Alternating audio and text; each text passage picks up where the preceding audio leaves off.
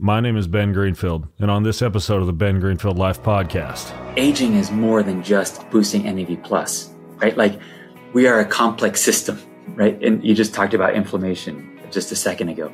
So how do we actually like maintain liver function, right? Insulin sensitivity in the liver, insulin sensitivity in the muscle, these sorts of things that would potentially contribute to a loss of NAD plus. So I guess we're just trying to say is if you're just interested in boosting, which we're not, we're interested in boosting and preventing the degradation. If you're just interested in boosting, then yeah, you just take niacinamide.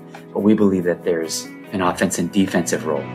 Fitness, nutrition, biohacking, longevity, life optimization, spirituality, and a whole lot more. Welcome to the Ben Greenfield Life Show. Are you ready to hack your life? Let's do this.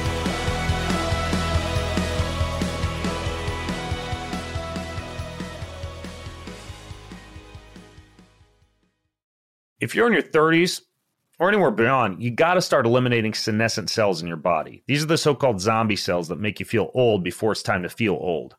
They linger in your body after their useful function, hence their name zombie cells, wasting energy and precious nutrition and leading to so many middle age symptoms like low energy, brain fog, slow workout recovery, and joint discomfort. But luckily, you can nuke these senescent cells.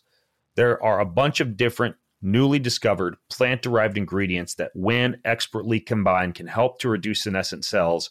And the folks at Neurohacker have cracked the code on putting them all together into a fantastic product called Qualia Senolytic. Qualia Senolytic. Now, this could be one of the biggest aging breakthroughs of the decade based on what we know about senescent cells.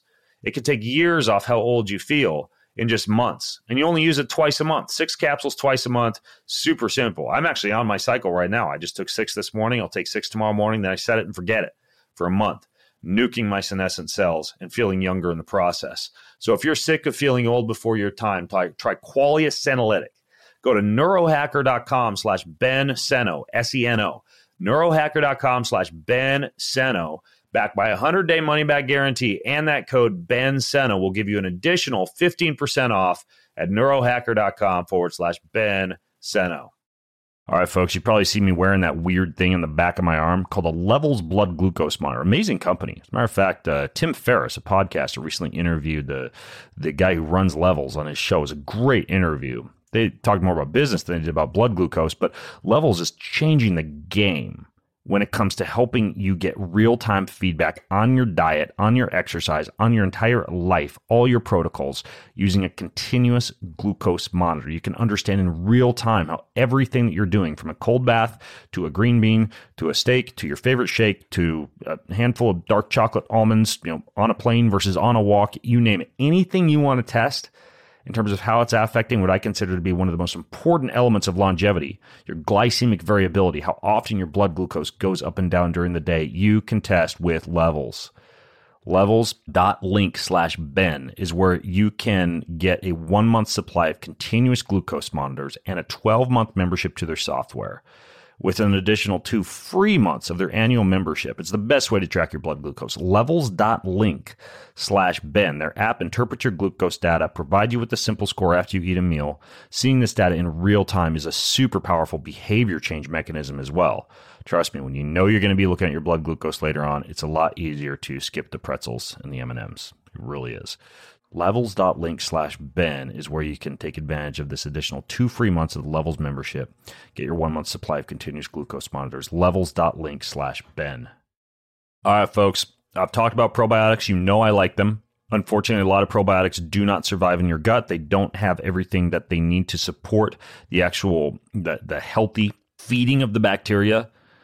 I pay a lot of attention to the supplements industry. I look at a lot of stuff. And the number one probiotic that exists, bar none, in my opinion, is the Seed DS-01 Daily Synbiotic. I know that's a mouthful. DS-01 Daily Synbiotic. 24 clinically and scientifically studied probiotic strains, not found in yogurt, most supplements or fermented foods or beverages, all packed into this tiny little green capsule. Turns out everything you think you know about probiotics is actually wrong. Fermented foods and beverages like kimchi and kombucha and kefir don't have the number of bacteria or the amount of what you need as a source of beneficial, effective bacteria. so you can supplement to keep your levels topped off. Did you know even things like airline travel and poor sleep affect your gut biome? So you can take this stuff to keep your biome humming along, even when you're beat up and stressed. Their capsule in capsule design safeguards the probiotics through inhospitable conditions like stomach acid and enzymes and bile salts and delivers the probiotic strains 100% alive and well to the end of the small intestine, then into the colon, where they can offer a host of digestive health benefits, including the best easy, slippery poops. That's what you get with the Seed DS-01 Daily Synbiotic. So you go to seed.com slash Ben Greenfield, S-E-E-D dot com slash Ben Greenfield and use code Ben to try this Seed probiotic now for yourself.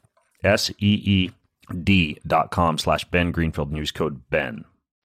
All right, folks, if you've been interested in this molecule everybody's talking about that seems to be kind of controversial, NAD or NR or NMN or whatever you want to call it, you're going to want to tune in to today's show because I have a couple of guys who are really smart when it comes to this stuff joining with, with me uh, to uh, to discuss all things NAD. So my first guest is Dr. Michael Roberts. He's a professor in the School of Kinesiology at Auburn University, where he directs the Molecular and Applied Sciences Laboratory and the Applied Physiology Laboratory.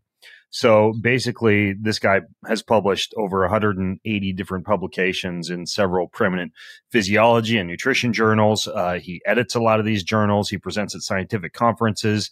And uh, one particular area of expertise for Dr. Michael Roberts is NAD, and he's worked with companies like uh, Compound Solutions and the International Protein Board, and kind of serves to advise a lot of these companies that are developing products that might contain something something like NAD or NR or NMN or you know he'll he'll clear up the air about what all those different terms mean. My other guest, because this is a three way, is Matt Titlow, who's the CEO of Compound Solutions, and they actually create and provide unique science backed ingredients to different nutrition companies, uh, including one called BioStack Labs, which I think we're going to mention in today's show.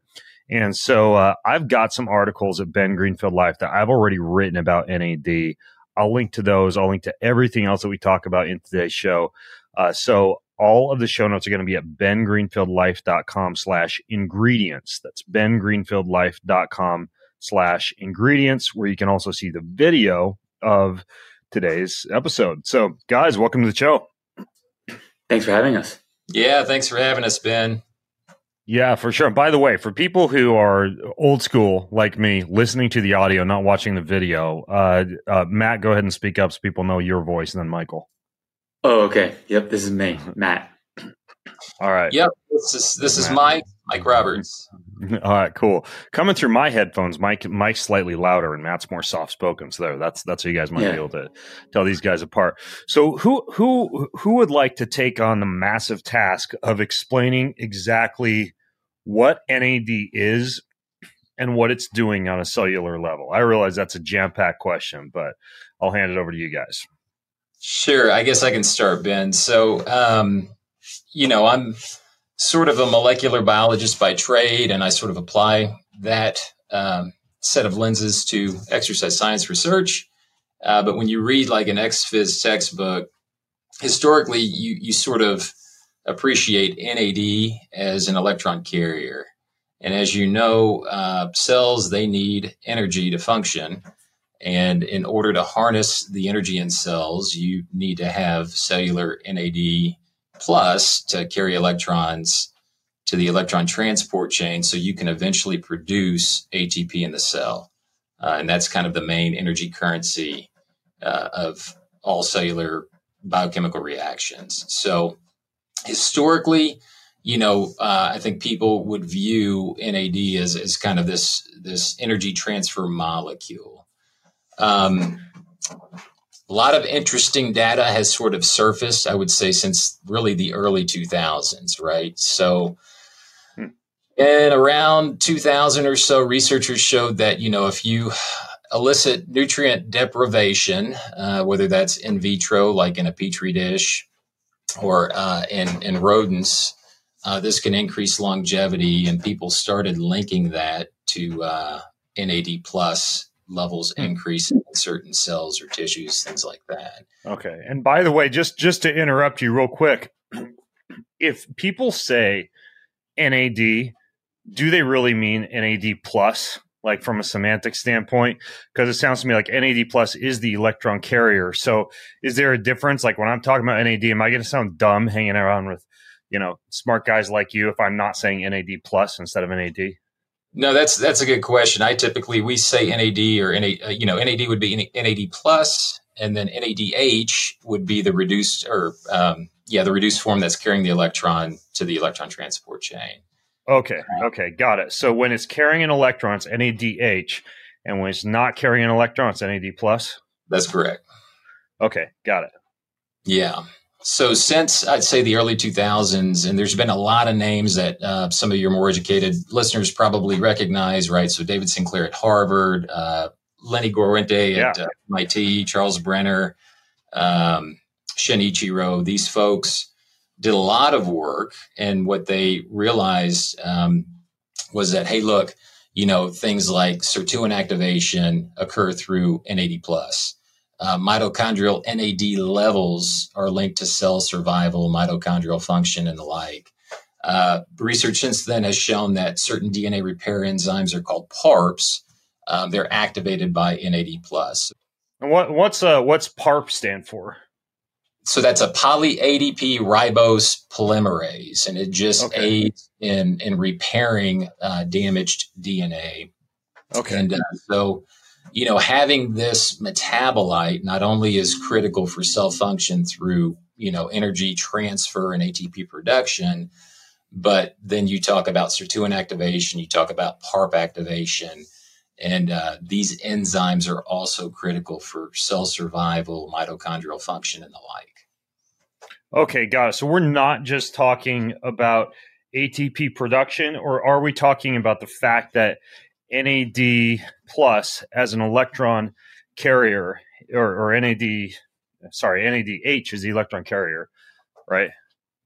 Yeah, so the molecule itself okay, is carrying the electron in the reduced form. Okay. You know, NADH that's going to, to have the electron yeah. to to the electron transport chain. Okay. All right. So when you're talking about sirtuin activation, PARP activation, uh, some of the other functions that you hear about NAD supporting, is all of that just basically stemming down from NAD's ability to help the cell produce more ATP, or are those functions that are in addition to helping the cell produce more ATP. Does that Those make sense? Are, yeah, yeah, that does make that's a good question, Ben. So it is in addition to because NAD plus can act as a cofactor and, and interact with these enzymes in order to increase their activity. Okay, got it. So even if it's not an electron carrier, even if it's not helping the cell produce ATP, there's other functions like some of these repair and maintenance functions that you're talking about that it's doing as well. 100%. Okay.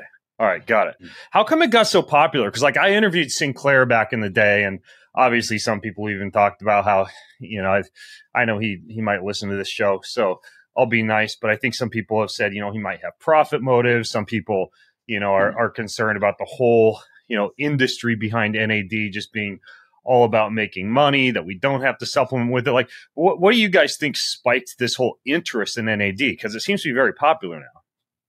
Yeah, I guess I can jump in. So there's a few sort of milestone publications, right? Some of which was the energy restriction, linking it to NAD plus, uh, and then that being linked to longevity.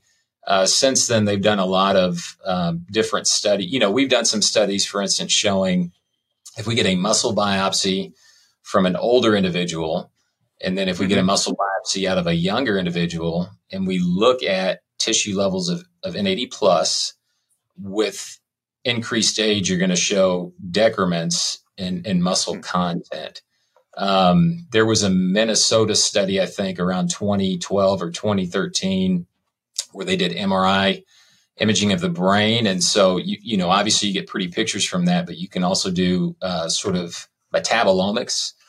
And uh, these researchers showed that brain levels sort of showed this incremental decrease uh, with aging, and again, that would be NAD plus. Hmm. Um, there have been other studies. I think there was one in Australia showing that with skin cells, there's also this linear decrease of NAD plus uh, with aging.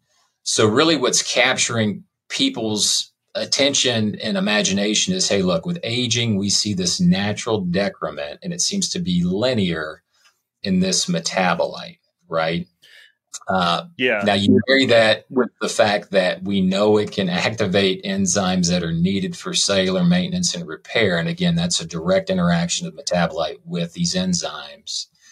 Um, I think it sort of makes sense that people want to increase right their their NAD levels, um, be it through diet, exercise, lifestyle modification, or the like. So yeah, yeah, that, that makes sense. It seems to me the surge in interest has kind of paralleled the surge in interest in anti-aging and life extension and longevity as a whole, which kind of makes sense if it tends to be as depleted as you're saying it is based on these muscle biopsies of older people. Is it the same? Uh, do you know in men versus women when you're looking at these biopsies and the depletion that happens with age?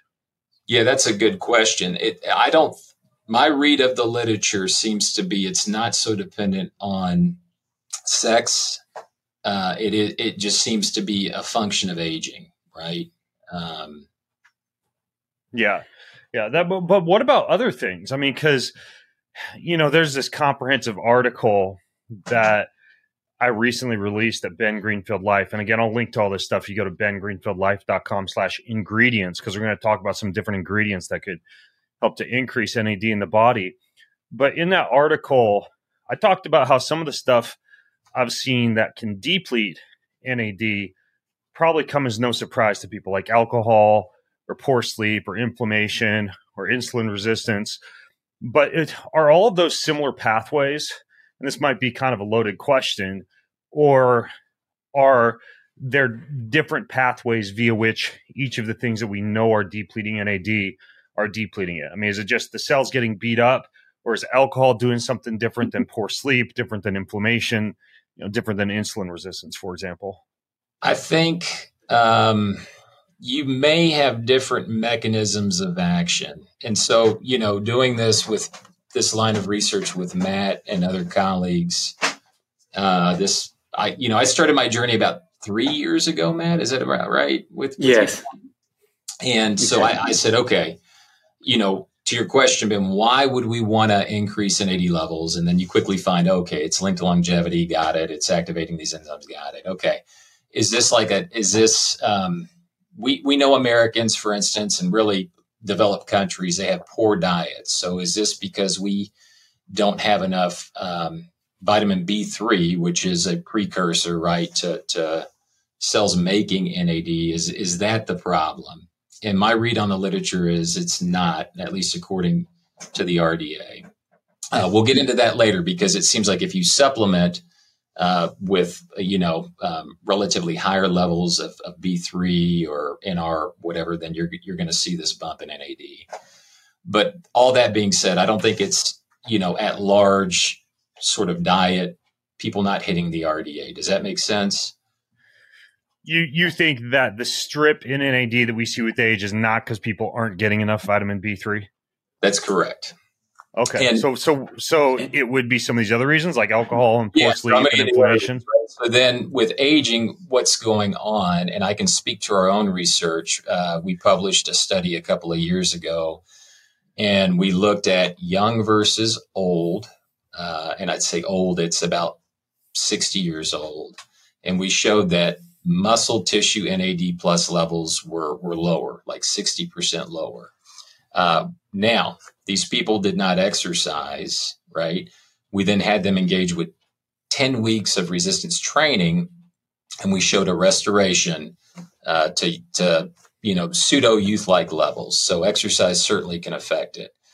We also looked at the enzyme in the muscle that's responsible for generating and maintaining NAD plus levels. It's called NAMPT and we showed that exercise was able to increase the levels of that enzyme. So that's where I think physical activity, and if you talk about aging and people just generally being more sedentary, perhaps part of the decrement in muscle at least is related to this decrease in NAMPT enzyme content, right? Okay, some something um, important there, by the way, though. You said it was 10 weeks of resistance training that's right. And then you said physical activity. Do you think it matters, like cardio versus weight training, when it comes to natural methods to increase NAD? I think it's a conserved mechanism across both modalities, to be quite honest with you, because uh, okay. the only study prior to us doing that um, was done, uh, it was out of ECU, and they were looking at endurance training, and they showed that endurance training can elevate muscle NAMPT levels. So, okay. Um, there's some sort of conserved mechanism, and you see this with other things like myostatin. I don't know if you've ever delved into that. Uh, can of worms, but myostatin's not good for muscle growth. Or whether you, you I've, I've, go- I've or, googled myostatin knockout bull and myostatin knockout dog and myostatin not, myostatin knockout mouse, and that, that's that Google image search result will show you some pretty good proof in the streets of what happens when when you get rid of myostatin, and, and yeah, yeah. it is oh, yeah. something that, oh, that supports muscle growth. And to be clear, myostatin, so far as we know, doesn't have any link with with NAD. But that's just an example. If if if you look at something like myostatin, which is a protein your muscle produces, if you go out for a run or if you lift weights, there's a conserved mechanism where both modalities will downregulate the production of that that gene and protein in muscles. So it seems to be the same with NAMPT, which is the enzyme that's used to maintain cellular NAD levels. Right, that exercise can can affect that. I think a big thing, and Matt, you can hit on this, and we've talked about this, is inflammaging. Right, we've all heard that term, and and it's uh, it's been thrown around a lot, and I don't like using it because really, when you talk about the biomarkers to define inflammaging, you're going to get some differences in opinion there. But here's the deal, right? We know uh, if if you're getting older and you don't exercise and your diet's not good, and we take a blood draw, we're going to see the elevation in certain cytokines, right? Which are just proteins in the blood that are going to promote this low grade inflammation because they trigger immune cells to produce uh, inflammatory mediators, and that's bad uh, for a variety of reasons. Um, you know, it can sort of uh, depress uh, exercise adaptations, right? There's been obvious cardiovascular issues um, in terms of atheros- atherogenesis and high blood pressure, this, that, and the other. There's uh, metabolic issues with uh, insulin resistance uh, with low grade inflammation. Well, with inflammaging, uh, immune cells, they have a protein that's called CD38. CD38 can, is also a consumer, just like PARPs Mm-hmm. And just like uh, sirtuins, CD38 is a consumer of NAD plus. And so with this inflammaging, you may sort of up the consumption of NAD levels, and that could be one of the reasons as to why you know you see this decrease uh, not only with aging but really we're talking about aging and poor lifestyle does that make sense Oh, it totally does. And, and I mean, like, uh, there's this one uh, political commentator I listen to sometimes. His name is Charlie Kirk, and he has this ad on his show where he says, "Yeah, I fly all over the country, and one of the ways that I've kept myself from feeling as though I've been hit by a truck, you know, with however many hundreds of hours of flying the guy does, you know, on a, on a near monthly basis, he says, is I use NAD." And I thought that was interesting that I heard him say that. I was, um, it's fresh in my mind because I think I heard him running that ad this morning. When I'm low on sleep, when I'm doing a lot of like hefty airline travel, when I've been hit with a high amount of inflammation, even though I live a pretty clean lifestyle, you know, NAD seems to help me out a ton. And so there's definitely something going on. I mean, even even like lack of sleep or sleep deprivation seems to make a pretty good dent in that too. So it, it would make sense then coming at it from the other way, that inflammation, whether it's from a poor diet or from airline travel or you know high EMF stress or whatever, could be helped out by restoration of NAD levels, and inflammation could also deplete NAD levels more rapidly. Yeah. Yep. Exactly. If I could jump in, this is exactly why we're even collaborating with Mike, uh, yeah. Dr. Mike Roberts at, at Auburn, is because at the end of the day, it's not about boosting. Because if we're just boosting, we just take niacinamide, NR, NMN, and and be done with it. But it's about the NAD plus pools, right? Your status. You know, it's about maybe preserving the dec, you know, the declination, the, the decline, the degradation of NAD plus. So it's about playing offense and defense. Um, like for example, with that NAMPT enzyme, for example. Okay, so offense and defense. When you're saying that, you mean like taking stuff in addition to just vitamin B3, niacinamide. That's exactly. Is essentially you prevent the deg or you want to uh, reduce the degradation while also, you know, uh, laying the foundation for a boost. In other words, do you want to just flood the system with NAD plus precursors? And we argue no, you don't want to do that. That you know, it's it's almost like, hey, do you want to just take like a load of niacinamide and smoke a cigarette? You know, probably not, right? Mm-hmm. Uh, so anyway, okay. this is what we're trying to do is play offense and defense so their NAD plus status remains balanced. Okay, I'm actually very interested in that because I was with somebody who's I consider to be pretty smart in the whole nutrition and supplements industry a few weeks ago.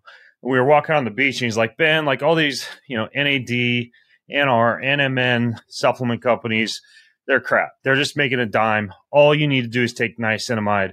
That keeps your NAD levels restored just fine good old dirt cheap vitamin B3. What you're saying is that's just one part of the equation? That is. And we're agnostic to that booster. You know, let's call it niacinamide. Uh, to for half of the equation, I agree with him. Right. So uh, we're agnostic to whether it's NMN, NR, or um, niacin, e- even for, for that matter. And there's studies, there's at least a study showing that they are boosting NAD plus at relatively equal levels. Yeah, in other words, milli- okay. milligram per milligram. Yeah, yeah. Yeah, there was a study in okay. 2020 from a Japanese group, and, and and you can take all of these boosters, and you're seeing sort of the same thing. Uh, thing. And Ben, to your point, uh, right? You can just take the, the niacinamide, and it's a lot cheaper. but yeah. and I don't make a buck, by the way, on any of this. I just you know, full disclosure, right? Um, obviously, I've consulted with Matt and it's more scientific advising. But as products go, uh, they sell and other people make money, man. So. yeah. Yeah. Okay. So, so explain this to me just a little bit more about why I couldn't just take niacinamide. Cause you said you're boosting and, and you're, I think, uh, maintaining, uh, the pools or at least decrease the amount of degradation of what you're boosting. But what, what exactly is going on? And then would you say then as a part of this, like, ideal scenario, you take niacinamide, but then you also take some form of NAD? So it, it is what we uh, believe is that you take something like a a substrate, right? Like a like a niacinamide, for example, but you're also working on the defensive side. You're you're trying to prevent the degradation, and that's like what we'll talk about uh, later. Probably is like NAD three, which contains theacrine, and there are others because aging is more than just boosting NAD plus, right? Like we are a complex system, right? And you just talked about inflammation uh, just a second ago. So how do we actually like maintain uh, liver function, right? Insulin sensitivity in the liver, insulin sensitivity in the muscle, these sorts of things that would potentially contribute to a loss of NAD plus. So I guess we're just trying to say is if you're just interested in boosting, which we're not, we're interested in boosting and preventing the degradation. If you're just interested in boosting, then yeah, you just take niacinamide. But we believe that there's an offensive and defensive role. If you're in your 30s or anywhere beyond, you got to start eliminating senescent cells in your body. These are the so called zombie cells that make you feel old before it's time to feel old. They linger in your body after their useful function, hence their name zombie cells, wasting energy and precious nutrition and leading to so many middle age symptoms like low energy, brain fog, slow workout recovery, and joint discomfort. But luckily, you can nuke these senescent cells. There are a bunch of different newly discovered plant derived ingredients that, when expertly combined, can help to reduce senescent cells and the folks at Neurohacker have cracked the code on putting them all together into a fantastic product called Qualia Senolytic. Qualia Senolytic. Now, this could be one of the biggest aging breakthroughs of the decade based on what we know about senescent cells. It could take years off how old you feel in just months. And you only use it twice a month, six capsules twice a month. Super simple. I'm actually on my cycle right now. I just took six this morning. I'll take six tomorrow morning. Then I set it and forget it for a month nuking my senescent cells and feeling younger in the process. So if you're sick of feeling old before your time, try, try Qualia Senolytic. Go to neurohacker.com slash Ben Seno, S-E-N-O, neurohacker.com slash Ben Seno, backed by a 100-day money-back guarantee, and that code Ben Seno will give you an additional 15% off at neurohacker.com forward slash Ben Seno. All right, folks. So lots of myths and truths and confusion about NAD out there. Do I use niacinamide or NR, NMN, or NAD? And it, like NAD is amazing. It helps to protect your cells. It helps you live longer. Helps when you're poor on sleep. It helps after inflammation. But a lot of it has a hard time getting into your cells or doesn't work properly or isn't formulated right. Do you know what the best, most intelligently formulated NAD product out there is? I thought so. It's called NAD Regen. It has three different factors in it that help to support your body's own NAD production and keep the niacinamide that's in it from being broken down so you get more of that stuff converted into NAD. And it works so well. It's not forcing more NAD precursors into my body when I use it. It's actually working to support my body's natural processes to recycle and optimize my NAD status. It's made by a company called BioStack Labs. All their products are amazing, but the NAD is off the hook. I take three a day along with their cell shield. Three this, three that, boom, done. Walk away. Don't have to go get an IV or anything. NAD is amazing. If you haven't used it, you'll be shocked at how good you feel, especially if, like me, you live a hard charging, stressed, active lifestyle. You get 15% off site wide at BioStack Labs, including their NAD regen. Here's how 15% off when you spend over 100 bucks at biostacklabs.com slash ben and you get your first bottles of nad regen from that site. biostacklabs.com forward slash ben. biostacklabs.com forward slash ben. And now you can go and see what all the craze about biostack labs is and all the craze about nad is. Try it out. You're gonna love it. I actually want to hear a little bit more about that offensive and defensive role but before that, back to, I guess, what might be the offensive role, you know, we've already named some things like sleep deprivation, inflammation, right. you know, too much airline travel, exposure to EMF, you know, insulin uh, issues with, you know, probably a link to the diet from that standpoint. But what about ways you could naturally increase it? Because I've heard people talk about stuff like sauna or, man, I think fermented foods was another thing I heard one time. But what are some ways that that you would naturally increase NAD, or even things that you guys would do if you were to say, okay, I couldn't take any supplements at all. How am I going to keep NAD up? I think the big one is is what we hit upon earlier, and that's exercise. I mean, no question, right? So, uh, if if you want, Ben, I can send you the article. You could put in your show notes, or you, you know, yeah, for sure. It but in older individuals, which again had around 60% decrements in muscle NAD levels relative to college age individuals, uh, just 10 weeks of training. And that was total of 20 training sessions. It restored those levels. And we thought that it operated through that NAMPT enzyme, which is part of the salvage pathway that keeps NAD levels uh, relatively higher. So the big the big one is exercise. To be clear, right? Okay. Um, the other is, you know, I did a little bit of digging into alcohol consumption. There's a guy at UCLA uh, by the name of Sam French, uh, where he's proposed, uh, you know, in rodents at least, uh, that high blood alcohol levels, which are experimentally induced, will lower liver uh, levels of, of, NAD plus. So uh, nothing wrong, obviously, with the occasional drink, uh, but if you're binge drinking all the time, probably not good for the liver NAD plus levels, and, and that may trickle right. down to other tissues as well, right? Right. Yeah, I'm um, glad you brought that up too. That you mentioned binge drinking because most of the studies I've seen on the deleterious effects of alcohol involve an amount of ethanol that would cause someone to become near inebriated.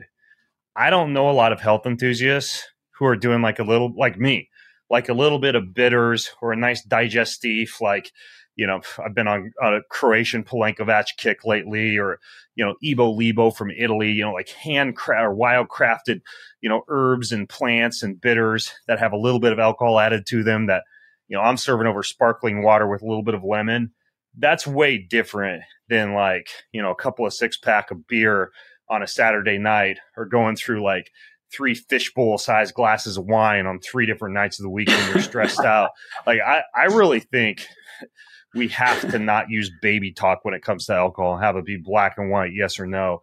I think the mm-hmm. dose, of course, is the poison. The delivery method is the poison. And, you know, I, I personally use NAD and I drink alcohol, but I highly doubt that even like my type of alcohol consumption is stripping my body's levels of NAD that that remarkably, you know. Agreed. Yep. Agreed. So yeah, those are the big ones. And then you know, you talked about sleep deprivation or jet lag or, or what have you. I've seen a little bit of literature, and I can't recall any of the authors, but I looked into that. Um, and that's a bit of a chicken of the egg thing because, or chicken or the egg thing, excuse me, because I know they're trying to use boosters to perhaps restore sleep. Um, but does sleep cause deprivation? So I think there's a little bit of science to be parsed yeah. out there. Yeah. Okay, that makes sense. But by by the way, hey, by the way, have have either of you guys ever been sleep deprived and just taken a bunch of NAD? Like like you know whether it's uh, I know Matt, you make the uh, or you're involved with the cell regen stuff from BioStack Labs. That's one that I've taken like a double dose of on a sleep deprived day. Have either of you guys actually mm-hmm. done that? I've been sleep deprived, but I've not done. I have four kids, very young. Yeah, so, yeah, always well. Deprived. Yeah, yeah. I think we need to try that in your household. yeah, yeah. you you you do. That's that's actually my stack for sleep deprivation is creatine and NAD. And mm-hmm. creatine, they've shown that slightly higher dosages for brain function and sleep deprivation, like ten to twenty milligrams.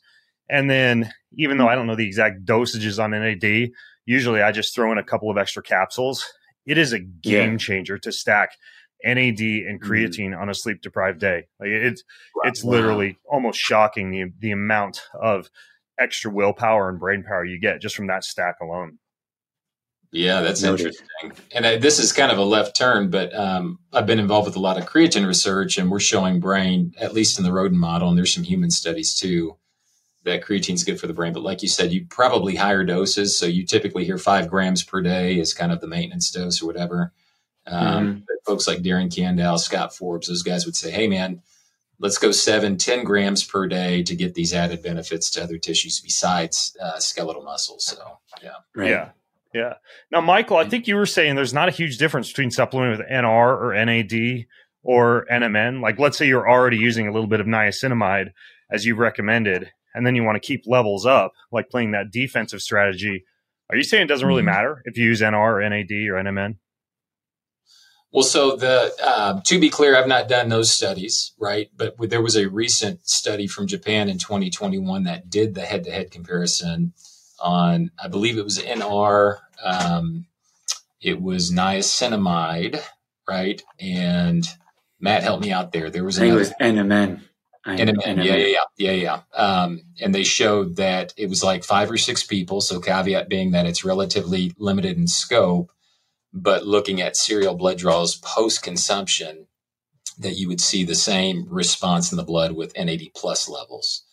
So, hmm. so based on that, uh, so far it seems like all cause the same effect when it comes to boosting the metabolite. Um, but buyer beware, right? I mean, research, it takes years to sort this stuff out. So I think we need a little bit more yeah. research um, to hone in on that because of the limited scope and n size and that sort of thing. Yeah. What do you think about that, Matt? I think, you know, so far it seems to be equivalent. So I I don't believe that there's a big difference at this time okay. between the three. What what about NAD three? Because I think that's originally how I hooked up with you, Matt. Was I interviewed? Right. Who was it? I interviewed Tony Robbins and Peter Diamandis, and those guys yeah. were like, "Dude, you got to check out NAD three. It's one of the best ways right. to keep levels boosted with oral right. supplementation." Later on, I connected with BioStack Labs, who was making these this uh, cell regen product that has the NAD three in it, and I think you've you've helped them out with that product. But what's the deal with NAD three? So this came about from uh, me and the late, the late um, Dr. Hector Lopez. I don't know if uh, you knew him. A, a yeah, brilliant individual, and yeah, he was connected with Tony and Peter, uh, etc. And so I went to Hector with an idea.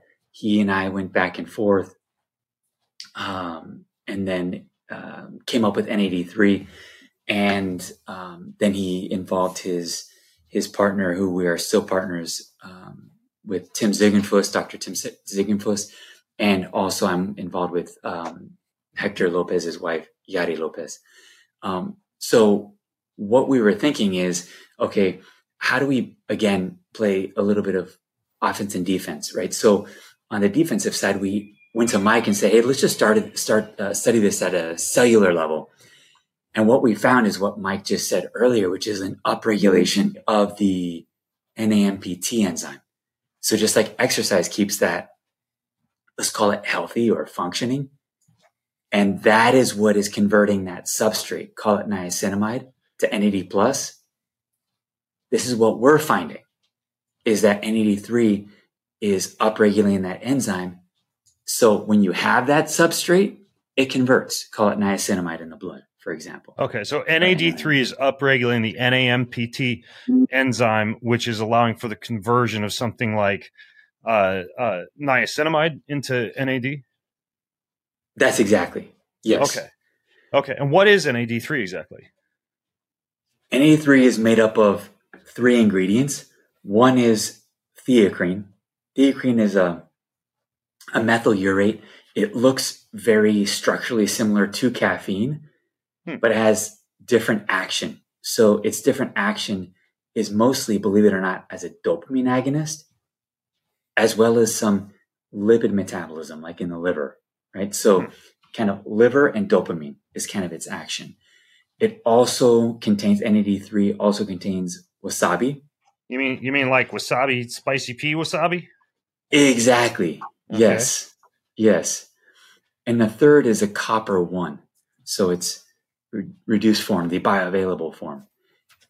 And I can go into why, uh, if, if, you would like, but that's the makeup of the NAD3 yeah, molecule. I, I, I want to know how those things work. So it's wasabi extract, theacrine, and what was the last one you said? Copper one, cuprous niacin. Copper one. Okay, so why those three? So, what we were thinking, this is me and Hector early on. I said, "Hey, you know, what about, you know, theacrine for like kind of like the anti-inflammatory action, you know, uh, kind of like SIRT3 activation. So like think of like liver function, lipid metabolism, this sort of thing, kind of like a healthy aging on the uh, anti-inflammatory side, the defense. But I said, well, you know, aging is more than that. You know, it's mitochondrial function. What about, you know, copper? There's a depletion in soil over the last 50, 60 years for obvious reasons. And then he's, and then he's like, yeah, that's cool. But what about something like wasabi, like broccoli, these things that have like isothiocyanates, these, you know, help with antioxidant status and more. So it was more about addressing multiple hallmarks of aging versus just saying, you know what? Let's reduce all of aging to NAD plus we all know that's not rational. So it was about trying to take three of these ingredients, combine them together to have, you know, to con- conquer like seven pillars of aging versus just one, for example. Okay, that makes sense. So those three are working in combination. When I'm looking at the cell regen label, though, you've got niacinamide, 125 milligrams of niacinamide. Then you have this NAD3, which makes sense. The wasabi extract, the theacrine, and the cuprous right. niacin. Right. Then there's resveratrol, spermidine, and black pepper extract in there. Why'd you add those in? Right. So that's a BioStack question. But if you are looking at, you know, resveratrol, that's obviously extremely famous. People know that from years ago from Sinclair and sirtuin activation. But, you know, also keep in mind that Mike was saying earlier that sirtuins, you know, are consuming NAD plus right? So, you know, having that substrate in there, like a like a resveratrol, is a nice way to preserve NAD plus status without it being consumed, right? And then when you add in something like a spermidine, we call it youth. Uh, you're looking at another pillar of aging, you know, autophagy. So we can go into that if if we want to, but I don't want to like talk too much. And but the bottom yeah. line is looking at various pillars of aging and why each of those combine into something greater than each of its individual parts. Yeah, I've done podcasts on autophagy before, you know, the, the, cellular cleanup, and I think a lot of my audience gets it. And and I've I've talked about spermidine before as well. I was just curious the reasoning behind throwing those in there along with the NAD3. But it, it seems like a good formulation. It also kind of makes me think a little bit about whether or not you could do this too much.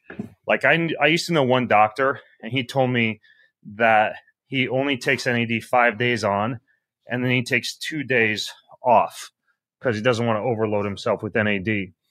And then I came across this study by uh, Nichola Conlon that somebody forwarded to me. And the, the study, and I'll link to it in the show notes. If you go to bengreenfieldlife.com slash ingredients, it's called A Systems Approach to NAD Restoration.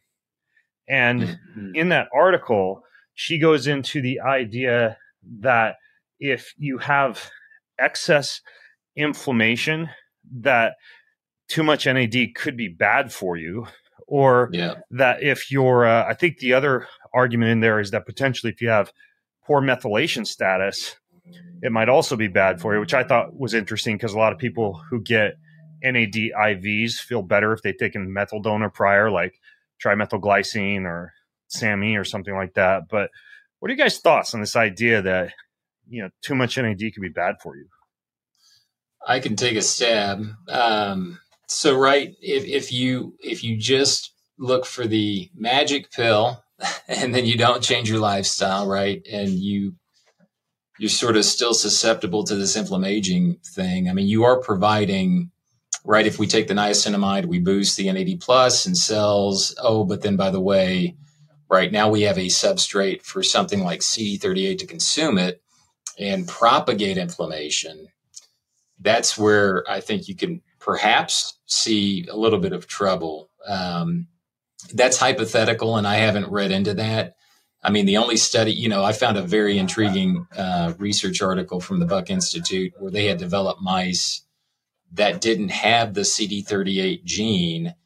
And then they showed, you know, feeding with precursors uh, clearly had a conferred benefit. Um, not sure if they looked at any sort of uh, secondary inflammation status, but point being that, right, we have a clear link. Uh, CD38 in immune cells can use this as a substrate that can promote inflammation. You can even search PubMed or Google Scholar and you can see this link between like inflammatory bowel disease and people making the argument uh, that um, substrates for that being NAD plus could sort of exacerbate that process.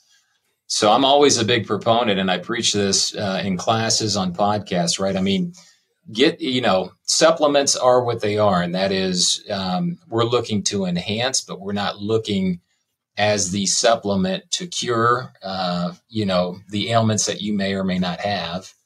Uh, and that really starts with cleaning up the diet, not drinking as much, not smoking to Matt's point, and, and certainly consistently exercising. Uh, once you get into that, in my opinion, once you get into that routine, then from there you start really tinkering with supplements um, because you've you've established a nice baseline. Does that all make sense? Yeah, and also based on my understanding of that paper, especially if you have some genetic methylation issues, not only kind of stopping up the leaks of inflammation if they exist prior to starting mm-hmm. into hefty NAD supplementation, but also addressing methylation issues like getting really good bioavailable folate, you know, avoiding yep. supplements that might contain synthetic folic acid or cereals and grains fortified with synthetic folic acid, and even considering something like, you know, organ meat or liver consumption to get really bioavailable methyl groups on board. You know, that my takeaway from that paper was you know, don't start taking a bunch of NAD to band aid an issue. Instead, use that to support your body, but address inflammation from a wide variety of of, uh, of sources, and then make sure that you test and address methylation status. Well, here's a little secret, Ben. So, you know, uh, we wear a lot of hats, and some of the stuff that we do is just we want to look what exercise does, regardless of supplementation. And uh, we worked with a researcher that's really good with DNA methylation arrays we had people lift weights and we took biopsies like hours afterwards. Exercise can vastly and robustly affect muscle DNA methylation. Hmm. Um, we did another study showing with aging, for instance, you're going to have mitochondrial DNA in muscle.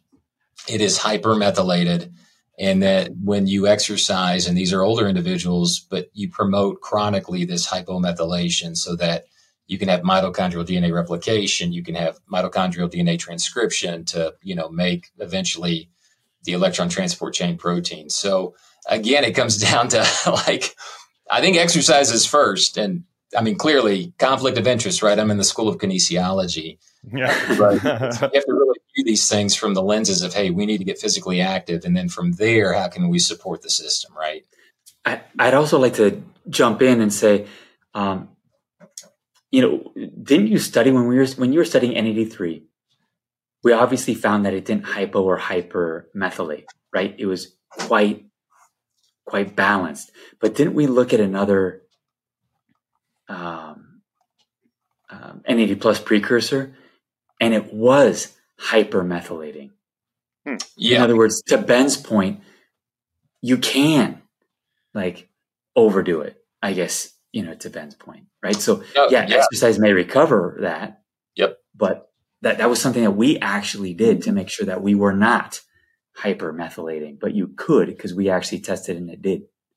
It's uh, yeah. another, yeah. And so the the st- just for the listeners, a study we did, um, and this was in collaboration with Tim Ziegenfuss and, and uh, late great Hector Lopez, but um, there was a placebo group involved, and there was NAD3, and then we have a little bit of preliminary data with NAD3 plus a precursor.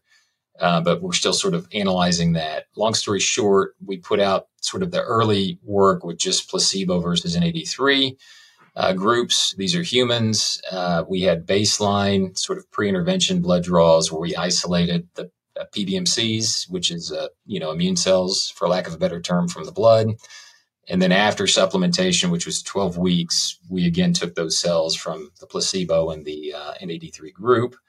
And um, we did DNA methylation arrays and we saw less erratic methylation. Now, what, what does that mean, right? So over the intervention, there was less hypermethylation of the DNA in these immune cells, and there was less hypomethylation relative to the control group. Hmm. Um, so that's that's interesting. The other thing we did was we did a technique that's called transcriptomics. So you can look at all of the messenger RNAs that are being expressed in those cells. Uh, there were a lot of them. There's not like one or two I can say, hey, these, you know, these are these are critically important. Some were um, affected in a positive light that were related to DNA repair. But when you take this list of differentially expressed mRNAs through the intervention between the NAD3 group and the control group, and you do uh, sort of this in silico technique on the computer, you know, saying, okay, this this basket of mRNAs, what does this represent?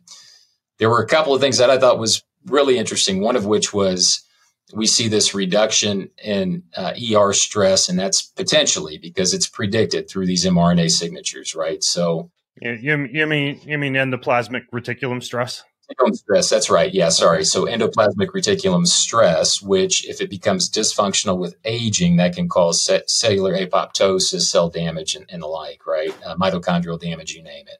So that was interesting. Another one, which I was like, you know, what's going on here, is that the mRNA signature NAD3 versus control with that intervention was predicted to lower mRNA transcription in these cells. So I thought, initially, this is not good.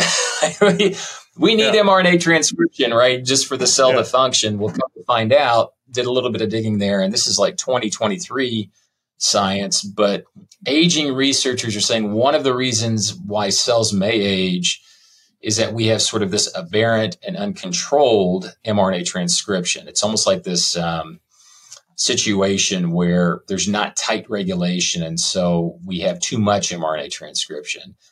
So again, found that interesting. Can I link an ingredient in NAD3 to that effect? That's what we're continuing to do with with Matt, right? Is is saying, hey, let's go back to the drawing board. Let's do this in vitro. Let's see what's going on. But this is part of what Matt's talking about, which is, you know, lowered inflammation. Another thing was improved blood lipids, and we thought that operated through the liver. And then third, you know, using this PBMC model in humans, we're seeing unique um, gene expression signatures, which are leading us to the next step in terms of research. So, yeah, that makes sense. What about the idea that what's it called? A tachyphylactic response when you start to get used to something that you're taking, which I think might also be a reason that that doctor was telling me he goes five days on, two days off with his NAD supplementation. You think there's any reason for that? You think that the body can get used to oral NAD supplementation? Like any any any feedback loops or anything like that that you guys have heard of? Are there feedback loops? I'm not aware of any data on feedback loops. Can you consume too much? Uh, you know, researching the um, just the precursors alone.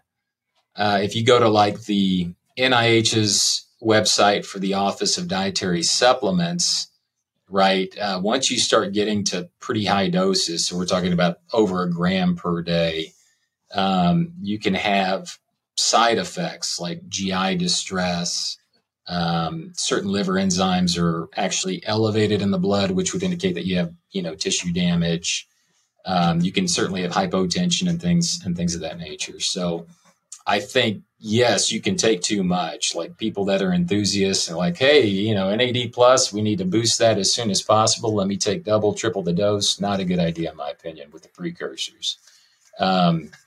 In terms of these defensive mechanisms, right? What Matt's speaking to, uh, we just don't have the data, uh, to be quite honest. I mean, I think that's an interesting area of study, but um, what I can say is, based on the human work we've done, we didn't see any of the sort of clinical uh, signs of like tissue damage. When you get uh, blood draw at the doctor's office, for instance, you get a lot of um, tissue enzymes that would indicate as to whether or not you're seeing, you know, muscle damage, liver damage, kidney damage. None of that stuff uh, popped off the charts hmm. uh, over a 12 week study. But, you know, um, I don't know, Matt. What did you want to add to that?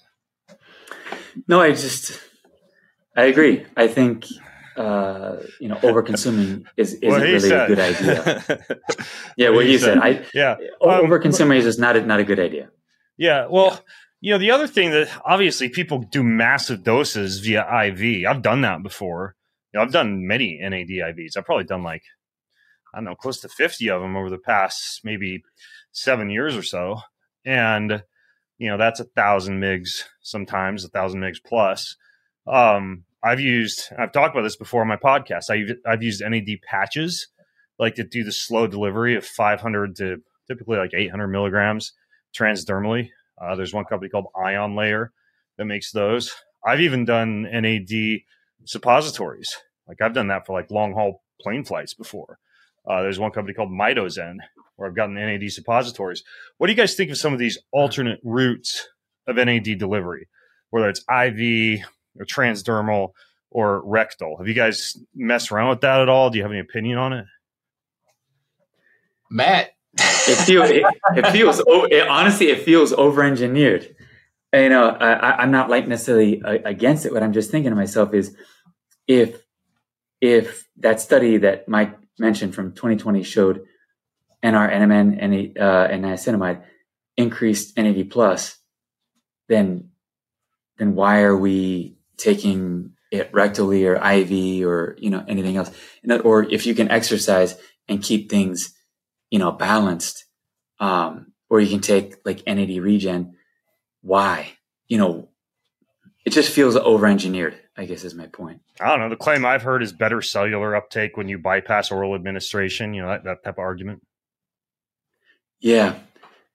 But I guess it's like creatine, you know, it's already bioavailable. Do you want it more bioavailable? Um, I guess how much, I guess how much more bioavailable is that? Like, is that oral administration so, like, let's say lacking in bioavailability to the point where you're not boosting or feeling well? Well, then obviously you go that IV or rectal route. Yeah. Yeah, well, well, I think originally, like a lot, a lot of the IVs were used for, um, like addiction and detox, and maybe it's just because that high of a dose, as you were talking about earlier, Mike, mm-hmm. wouldn't be that well tolerated orally from a gastrointestinal distress standpoint. I mean, maybe that's mm-hmm. why, if if certainly higher doses might help with detox or with addiction, you know, that, that type of thing.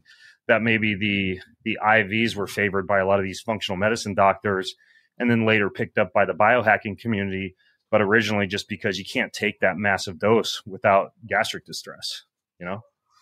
Yeah, and the one thing to consider too is NAD plus itself. Um, to your point, you can't orally ingest it; it's not going to be bioavailable. And and two, it's I mean, it's tricky to get a. It's not. Um, so it's not fat soluble, right? It's not going to just diffuse across a cell membrane, and and transporter wise, there's not a good transporter system to get it across too. That's why you take the precursors. So the precursors can get into the cell, and then the enzymes can can use it to make NAD plus. So um, to Ben's point, is that it? Is that you might take it just because, let's say you're inflamed, you're not exercising, and you don't have the NAMPT enzyme to be converting.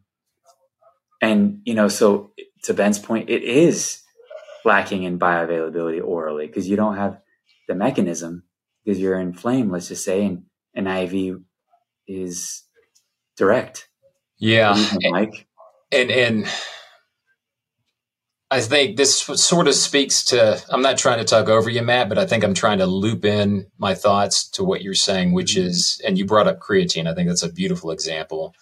Hey, man, look, creatine monohydrate works. Everyone's excited. Now, how can we improve? How can we improve? How can we improve? And so we sort of go through this as a research community, as a nutritional supplement, you know, marketing uh, standpoint. There's sort of this long march towards let's improve delivery. Let's improve bio, uh, bioavailability. Let's inject. Let's do this. Let's do that. But really it's like look man creatine monohydrate works. Should we have stopped there? You know? Yeah. Is there a point of diminished return is there a point of you, you know so i mean these are things that you have to consider when you're thinking about this stuff. And to matt's point you know so far as we know um, just an niacinamide on the offensive side seems to be plenty good um, uh, I don't know if we're going to get into it, and I don't know much about it, but like NMN, which is another precursor, right, uh, was a supplement, no longer a supplement because the pharmaceutical companies took interest in that, and and so uh, yeah, just just yeah. Um, niacinamide and yeah. And well, you just you just uh, you just shot down my idea for preloaded syringes full of creatine monohydrate that you could ship out to somebody's house, you know, insulin like injection. So, board, thanks a yeah, lot man. for that. But but that that thing you just mentioned about the pharmaceutical industries is interesting. I saw that. Like you can't get NMN anymore. So what exactly happened? Matt probably knows more than I do on that front. Yeah, so. apparently some pharmaceutical companies said that they had filed an IND and you know prior to becoming a supplement and pharma one you know so far hmm. that's essentially the short story so you think there's going to be yeah. some pharmaceutical coming down the pipeline that's basically really overpriced nmn that you could get covered by insurance or something like that word yes i'm shocked i'm shocked I know. we're on, time. business man first yeah. time ever yeah, I, I, know I'm spitballing a few random questions at you guys, but this is another thing I've been wondering about. I find NAD very stimulating. Like I mentioned, I've been taking the biostacked cell regen stuff that you helped to uh, to formulate, Matt. And if I take that at night, I'll have a hard time sleeping. You know, same thing if I'll do like mm. a NAD suppository on a long haul flight. Uh, I don't sleep so well. It's almost like too stimulating. Have you guys ever mm. seen research that looks into circadian rhythmicity in NAD, or even just the best time of day and way in which to take it, like with a meal, without a meal. Like, what's gold standard if you have this stuff as far as like how to how to dose it and time it? Matt, any thoughts on that? So I was thinking for uh, first, I was thinking about within NAD3 is theacrine, which is a dopamine agonist. It also has been shown, you know, to elevate like mood, focus, and energy. Mm. Almost like remember Hector used to talk about uh, allosteric modulation. You know, essentially like it, it's a slight adenosine inhibitor like caffeine is, but it's a light one. So I think yeah. between its like light adenosine inhibition, it's dopamine activation for like mood motivation. Right. And since adenosine increases sleep drive, that might be why if I take, you know, the the BioStack lab stuff too late in the day, it might be overstimulating for me. It could be. It could be, particularly okay. the, the dose that you're taking. You asked a second question, which was I, I, lost it. Pardon me. It was. Uh, uh, when, when do you like? Do you take it mm-hmm. with a meal, without when? a meal? You know, morning, afternoon. Like, has there ever, ever been any research on that? No, I, I, would just be surmising. Any thought, Mike? if you want. Yeah, to. I'm trying to think back to the 12 week study we had done in in uh, in, in, the humans. Um, I want to say it was in the morning, and I, I also want to say that it um, was taken with breakfast, but I'll have to check. yeah. okay. As a general rule, I would just take it in the morning, generally speaking. Okay. God, have either of you guys done the IVs? Like, just seeing what that feels like? Mm-mm. No, I need to come over to your house. Apparently, yeah, I have a feeling it's like decked out. I, I, feel it's decked out.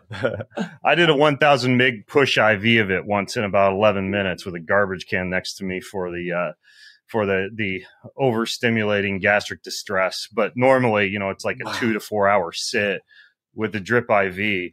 And even then, unless you're taking methyl donors, like trimethylglycine is probably the most popular one beforehand, you still have yeah. a, a pretty large amount of butterflies in your stomach when you're doing it.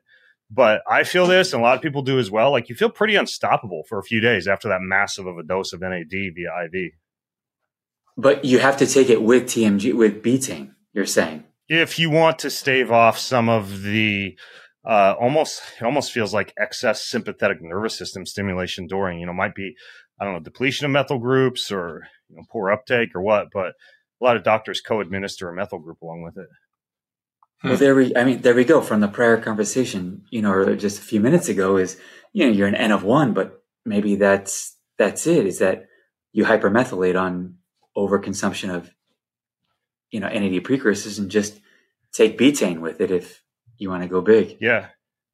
Yeah. That's interesting. What about any any new research happening on NAD as far as things that it might help with or delivery mechanisms or anything like that. Is there anything coming down the pipeline that you think would be cool for my listeners to know about? Well, so I'll I'll little spoiler alert, right? With the um, with the theacrine and the wasabi and the uh, the cuprous uh, niacin, we're doing a in vitro study on human liver cells, and we're looking at it more from a, a cellular resiliency, autophagy. We're also some of those legacy markers, so we're looking at cellular NAD plus levels, and so that's done. Uh, that study was a contract through Compound Solutions. We're currently disentangling um, that data. Um, in terms of other stuff, Matt, do y'all have anything in the hopper? Of course. And what we think is like more big picture on longevity. I mean, it was on the front of The Economist a couple weeks ago. They said like, you know, living to 120. You know, it's arguably the most influential magazine in the world. So, you know, this is not going anywhere and we don't we don't think it's just like settled on NAD3, you know, because we're going to keep going, right? Because we, we will do that. But I think it's all these other uh, uh, pillars of aging. Now we have 12. So it, it seems silly that something like boosting NAD plus could be the one key when we have 12 pillars of aging. So if you look at like dysbiosis, for example, we're always talking about autophagy. We're always talking about senescence. You know, we're talking about like methylation status, et cetera, et cetera. It's um, but the, the, the 12th is now dysbiosis. So how in the world does the gut interact with, you know, insulin sensitivity, for example, or mitochondrial function, which is obviously super uh, correlated to aging. So I think the answer to the question is yes, we'll keep study NAD3, but we'll also be looking at combinations thereof.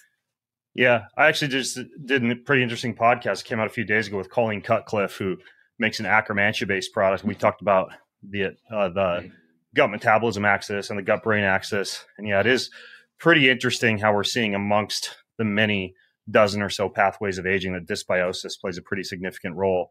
You know, which obviously, again, when you look at functional medicine, and they often begin to treat disease in the gut or in the mouth or in the colon, the small intestine, the stomach, et cetera you know, it kind of kind of makes sense. So there's another person I interviewed named uh, Sandra Kaufmann who kind of like rank prioritizes different supplements based on staving off the degradation of some of these pathways. And uh, I think NAD plays a pretty significant role in her book as well. Although it's interesting, I think the top of the totem pole based on all of her clusters of factors and research, I think it was like astaxanthin, which is like a pretty potent antioxidant. So it's really interesting. I just love to keep my finger on the pulse of all this. And, you know, obviously, and I've said this before on podcasts, NAD is kind of like near the top of the totem pole for me, not only because I live a pretty hard charging lifestyle and I'm on planes and, you know, often sleeping less than I'd like to, et cetera. And, you know, hence my NAD creatine stack that I favor. Hmm. But I just feel good when I use this stuff. And this, right. this, uh, this cell regen seems pretty well formulated. Um, anything else you guys want to share in the last couple of minutes as far as NAD or anything else that, that you found or you think is important to know? We've sort of talked about this, so I hopefully don't sound like a broken record, but um, I am intrigued with with aging and NAD. And uh, I heard a really good friend who's also a researcher. You know, he said at some point in your career, Mike, uh, research is going to become me search, right? And um, I'm now 42. You know, I'll go and exercise, but things ache a little bit more. Um, so a little bit more heightened inflammation after the fact. Um, and I just don't recover as well. So I've been I've been intrigued with aging. I think we hit a lot of high points, which is clearly this this uh, metabolite NAD plus. There's a lot of solid ground to suggest that hey, man, it's it's going down with aging. Um, I'm also interested in cellular senescence. Uh, personally, I think that's a that's sort of a big area um, of research that's starting to pop out. Um, so, like Nathan LeBrasseur, he's doing a lot of good work um, with Davis Englund. They're at um, over in, in uh, Mayo Clinic uh, with skeletal muscle specifically. Uh, but you know, is is are senescent cells hanging around in the tissue? Are they really causing a lot of havoc, and are they blunting exercise adaptations? Are they causing anabolic resistance, for instance, as well, uh, because they're secreting pro-inflammatory, pro-inflammatory cytokines in the tissue? Hmm. Um, so that to me is what gets me really excited um, and you know, Matt hit on that, right? Like, I mean, we're seeing anti, we're seeing anti-inflammatory effects with theacrine. Uh, not only us, but a lot of literature out there published today has shown that. So there's a lot of integration between my own interests and and uh, and Matt's interests, where we'll continue to pursue some some mechanisms. Cool. Yeah, and I and I'd say simply melding cellular and let's call it chemical to make a better you know, healthy aging. In other words, starting with autophagy and mitophagy and, mm-hmm. um, you know, how to get rid of these, you know, how to make nice copies for cell renewal so they don't become senescent, right? Like starting there and adding in, you know, things like NAD3 and other exercise and things of this sort, I think is a cocktail, I think, is the big picture that I think you have been explained, you know, on innumerable occasions and your guests. And I just want to reiterate a cocktail versus a singular ingredient or thing. Yeah. Yeah. I think that was a big takeaway from that massive article I released a few weeks ago on NAD. I know a few people, I think that you were involved with, Matt, helped contribute to that article. I'll link to if you go to yes. bengreenfieldlife.com slash ingredients. Cause yeah, I get deep into you know sauna practices and fermented food and some of the exercise mm-hmm. protocols that Mike was talking about, uh, the ins and outs of this cell regen stuff, NAD3, and a lot more. So if you want like that deep nerdy propeller hat scientific dive, also check out that article. And uh, from what I understand, you can even get AI or GPT or whatever these days to read it to you. So you don't have to read it. Um, so bengreenfieldlife.com slash ingredients is where I'll link to that. Uh, Mike and Matt, I'll link to all your stuff as well. And uh, I think I've got a discount code somewhere for the Cell Regen from BioStack, which I've been stacking along with the Cell Shield, which we don't really have time to go into now, but I think it's a pretty good one-two combo in my pantry. And um, yeah, I'll look to all that bengreenfieldlife.com slash ingredients. Hey guys, this has been fun, super insightful. Thanks for fielding all my dumb questions about NAD. You're good. Hey fun. man, can, can, can I get one shout out here? Um, my wife, Ben, she loves you. Actually, uh-huh. I told Matt this before I signed on. So I was doing a postdoc in, in Missouri. We met there. She's a lawyer, super smart. Uh, driving back to see her folks in Kansas City, listened to a podcast, and and she's like, "Have you heard this guy?" I'm like, "No, who's this?" This is back in 2011. Ben Greenfield. I'm like, "Oh, okay, cool." 2011, jeez. yeah, Kristen yeah. Roberts, my wife, fan. So. That's awesome. Way back, back in the day, old school, dude. That's awesome. Um, all right, well, cool. I'll link to that 2011 podcast in the show notes as well for people who want to hear my my high pitched zit pox teenage voice podcasting. Um, no, I'm joking. I'm actually almost 42 myself, Mike. So thanks for the warning on the post exercise soreness. I'll be ready for it. Um, all right, guys. Well, thanks so much, uh, folks. Uh, this has been Mike Roberts and Matt Titlow. I've been talking to, uh, along with me, Ben Greenfield, signing out from bengreenfieldlife.com. Again, show notes are bengreenfieldlife.com slash ingredients. So you can take a deeper dive into all these fantastic ingredients for upping your own NAD and keeping it from being depleted. All right, Mike and Matt, I'll talk to you later, guys. Well, this is pretty cool. Just put the finishing touches on a luxury VIP retreat in the Swiss mountains. So you may have seen a little bit of rumblings about this on social media, but the beautiful Six Senses retreat, all inclusive luxury locale in beautiful Crans, Montana, Switzerland, has graciously allowed me to bring a maximum of up to 10 folks, and this could be individuals, couples, families, into a transformative experience there where I'm going to lead breath work, hikes, workouts. You'll get hands on foraging adventures with nature's freshest ingredients in their cooking class locale there. You're going to get a chance to do amazing spa treatments, a meticulously curated program. You'll get to meet my wife and my sons who will be there. Again, families are welcome. You can bring one or two or three kids. You can make it a couples retreat. If you want to go solo, you can. There's a limited number of rooms where we're prioritizing couples and families. But again, if you want to get in, this thing is coming up around the corner, April 17th through the 21st, 2024. So it will be all inclusive. You'll want to fly into Geneva, Switzerland, assuming you want to get into the closest airport. I've already got our flights. Uh, you'll want to mark your calendar for April 17th through the 21st. And here's how to get in. You go to bengreenfieldlife.com slash six senses 24. That's bengreenfieldlife.com slash six senses 24. And again, it's going to be incredible all the way down to like evening sing alongs and stargazing and yoga and meditation. And again, the spa there is incredible. Six Senses is known for having incredible retreats around the world, but this one in Switzerland is supposed to be one of the best. I can't wait. I led a retreat in Portugal last year, and people just said it was the most amazing experience of their lives. This one will be just as good, if not better. So go to bengreenfieldlife.com slash six senses 24 and you can get in on this retreat that's coming up right around the corner april 17th through the 21st i hope to see you there Want free access to comprehensive show notes, my weekly roundup, cutting edge research and articles, my top recommendations for everything that you need to hack your life, and much more? Visit bengreenfieldlife.com.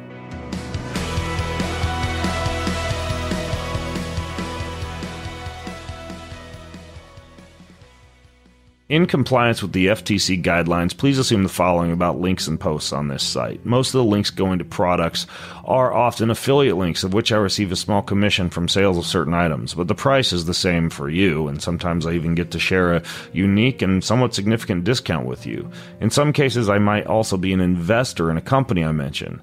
I'm the founder, for example, of Kion LLC, the makers of Kion branded supplements and products, which I talk about quite a bit. Regardless of the relationship, if I post or talk about an affiliate link to a product, it is indeed something I personally use, support, and with full authenticity and transparency recommend in good conscience. I personally vet each and every product that I talk about.